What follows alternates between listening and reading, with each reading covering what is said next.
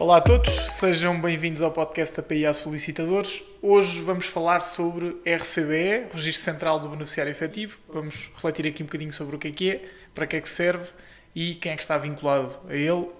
Alfredo, isto tem sido uma boa parte do nosso trabalho, não é, não é verdade? Exatamente, aliás, a PIA Solicitadores começa à volta do RCBE e da necessidade das sociedades, não só comerciais, começarem a entregar o RCBE Uh, que aliás é uma obrigação desde 2017 que continua a ser uh, muito desconhecida para muitos dos empresários uh, que, hoje, que hoje temos em Portugal. Ehm, mas ehm, voltando ao assunto e não começando pela história da, da PA Solicitadores, que com certeza muitas pessoas já, já conhecerão, o RCBE resulta de uma diretiva da União Europeia que na altura que nos diz que existe muito dinheiro a ser lavado uh, por aí e que as empresas são obrigadas a declarar quem é que são os seus legais beneficiários efetivos.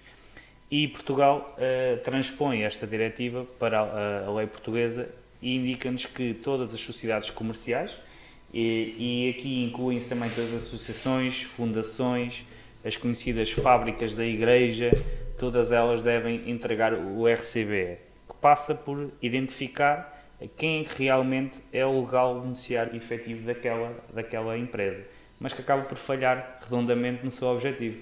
É? Sim, uh, e o RCB acabou por ter muitas críticas logo desde a origem. Uh, muita gente que continua a entender que é quase uma duplicação do registro comercial, quando na verdade não são iguais. Não é? Nós no registro comercial temos identificadas as pessoas que são titulares de cotas e quem tem a gerência ou a administração das sociedades, e aqui há uma figura que deve ser declarada no beneficiário efetivo, que é a figura do procurador, por exemplo. Porque o procurador não fica refletido no, no registro comercial e deve estar refletido Uh, na, na, declaração do beneficiário efetivo. Portanto, isto para mostrar que não é, na verdade, uma duplicação, apesar de muita gente entender que é. Uh, e esta declaração, apesar de ter multas associadas, a verdade é que ainda não temos conhecimento de terem sido aplicadas, mas é uma obrigação para todas as empresas, sendo que uh, esta é uma obrigação que é verificada maioritariamente pelos bancos, lá está, porque está relacionada com o branqueamento de capitais, e aquilo que acontece é que a maior parte das empresas, por não ter uh, cumprido esta obrigação declarativa, não ter declarado os beneficiários efetivos,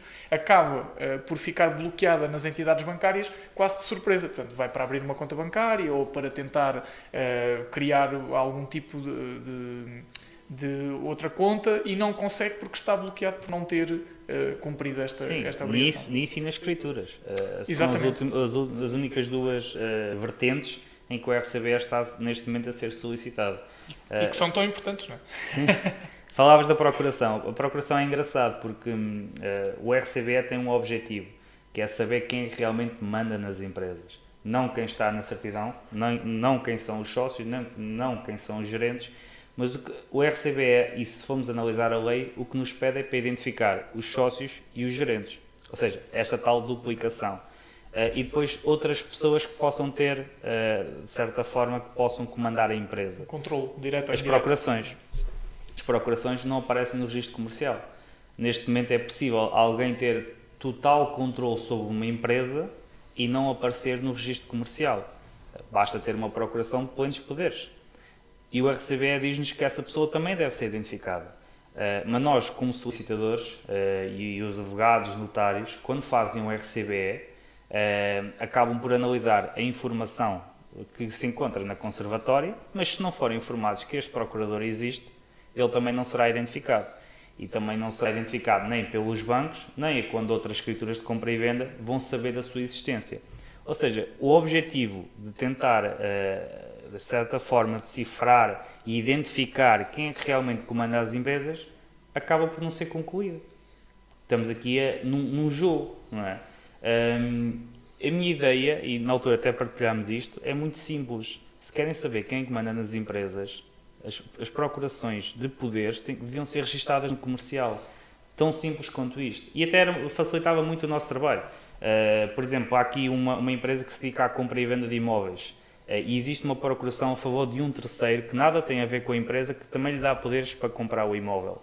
Se essa procuração fosse registada no comercial, junto ao Conservatório do Registro Comercial, não só nós sabíamos que aquela pessoa podia comprar imóveis, como o governo ou as entidades competentes também saberiam que aquela empresa tinha poder, aquela empresa não, aquela pessoa, procurador, tinha poder sobre a empresa. E na verdade já há uma plataforma até adequada para isso, que é o Procurações Online, que nos permite registar as procurações online e atribuir um, um código de acesso a, a, essa procuração, que na minha opinião até é algo que devia ser utilizado regularmente, porque não faz uhum. sentido nos dias de hoje alguém ter que estar dependente de um papel que lhe dá poderes quando pode ter apenas um código que permite confirmar essa validação e era interessante cruzar os dados eh, entre o Procurações Online e o Comercial Online e eh, facilmente associar um código de acesso a uma procuração ao código de certidão permanente comercial e concordo totalmente contigo, lá está, isto o objetivo é combater os testas de ferro, não é? Portanto, Sim. aquelas pessoas que são, é, é tal questão do gerente de facto e o gerente de direito, não é? O gerente de direito é quem aparece na certidão comercial e o gerente, o gerente de facto é quem beneficia, daí a expressão beneficiário efetivo. É. Exatamente, sim.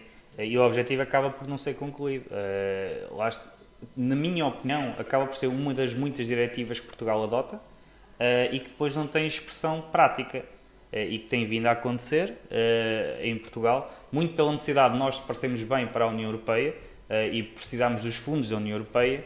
A diretiva, que não é mais do que um conselho, e aquilo que, que nos ensinam na escola é que uma diretiva não tem aplicabilidade obrigatória. Não, não tem é? de ser transposta, exatamente. Uh, ou seja, e Portugal acaba por, por uh, adotar tudo, porque tem que parecer bem à União Europeia para receber os fundos. Uh, e depois temos aqui um, um, um vazio, um instrumento legal que acaba por não concluir aquilo que, que foi desenhado, não é?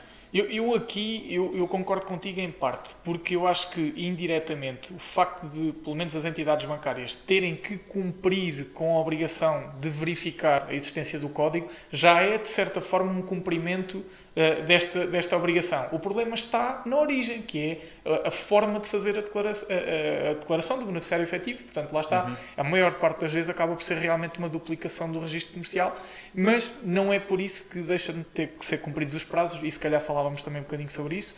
Sim. 30 dias a contar da Constituição. 30 dias é? a contar da, da, Constituição, também 30 dias para alteração, se, se alterarmos alguma coisa. Exatamente.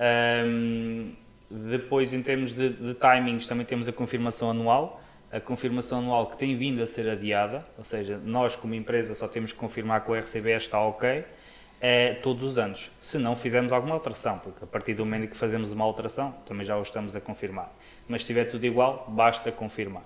Esta confirmação tem que ser feita todos os anos, mas em 2019 por causa do Covid, eh, em 2020 também por causa do Covid, um, tem vindo a ser adiada, uh, mas penso e agora, agora, em 2021 também. Também, também foi adiada. Não, em 2019 não foi adiada por causa do Covid. Exatamente, foi, foi em 2020. Assim, Covid é 19, mas. Uh, exatamente, sim, sim, exatamente. Uh, em 2019 foi adiada porque era, era uma coisa muito, muito recente, recente e muitas empresas não, não o tinham. Mas não o tinham porquê? Porque lá está, se não for compra e venda de imóveis, uh, se a empresa não fizer escrituras, não, aí não seria pedido se a empresa já tinha uma conta bancária aberta, que mexia regularmente, ou seja, que não fazia grande alteração, o banco também não lhe ia pedir.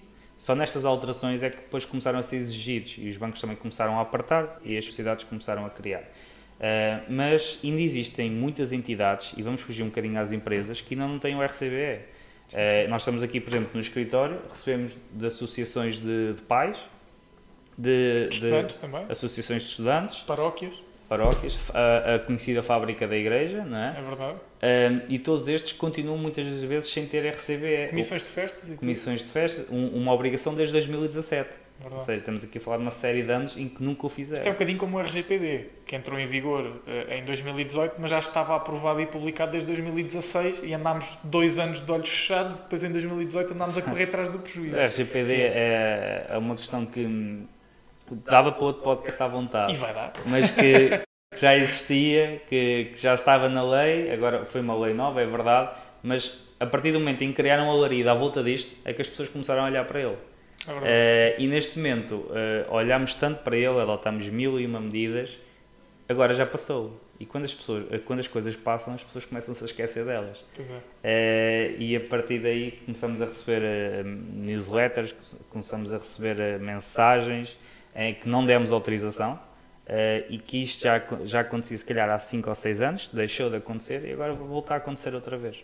E, e também podemos partilhar aqui um, um bocadinho do que tem sido a nossa experiência, porque eu há alguns meses atrás fiz um artigo sobre a recuperação do RCBE, Exatamente, é? exatamente. Eh, de que forma é que se podia recuperar o RCBE e temos sido eh, abordados, talvez todas as semanas, por alguém que perdeu o código, não é? Todo- sim, sim, sim. Cada vez Eh, mais. cada Cada, vez vez, mais. mais. é verdade. que perderam o código. Ou seja, isto é uma obrigação legal, o gerente pode fazê-lo, desde, desde que, primeiro que saiba a lei, né? Sim, primeiro que sim, saiba a lei, e segundo, se tiver a, a chave móvel digital. Mas o, o que eu tenho visto muito foi, os contabilistas também começarem a entregar este tipo de documentação com acesso ao cartão de cidadão do gerente. Uhum. Eh, e depois, os e-mails são dos contabilistas, associam o RCBE ao e-mail do contabilista e depois o gerente ou os sócios ficam sem acesso a esta, esta documentação. Uhum. Um, e depois pedem-nos a nós para recuperar um documento. O, o- de- é, é preocupante, sinceramente É é, verdade, preocupante. é É, preocupante. Uh, mas, mas lá está, é outro, é outro serviço que, que também poderemos Mas praticar. também é sintomático da complexidade do código, porque aquele código é indecorável, é impossível.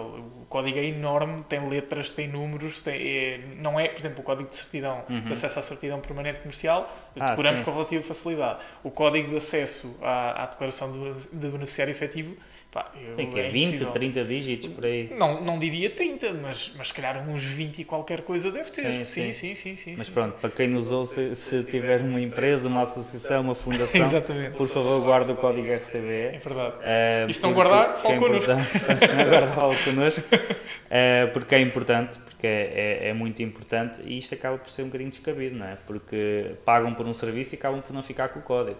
Um, por isso, uh, vamos dar por terminado. É isso mesmo. Vamos, Vamos dar dar por por terminado. Foi uma reflexão sobre RCBE. Certamente vamos trazer mais neste podcast. Uhum. E obrigado. Continuem a seguir-nos e a acompanhar o nosso podcast. Muito obrigado a todos. Continuação.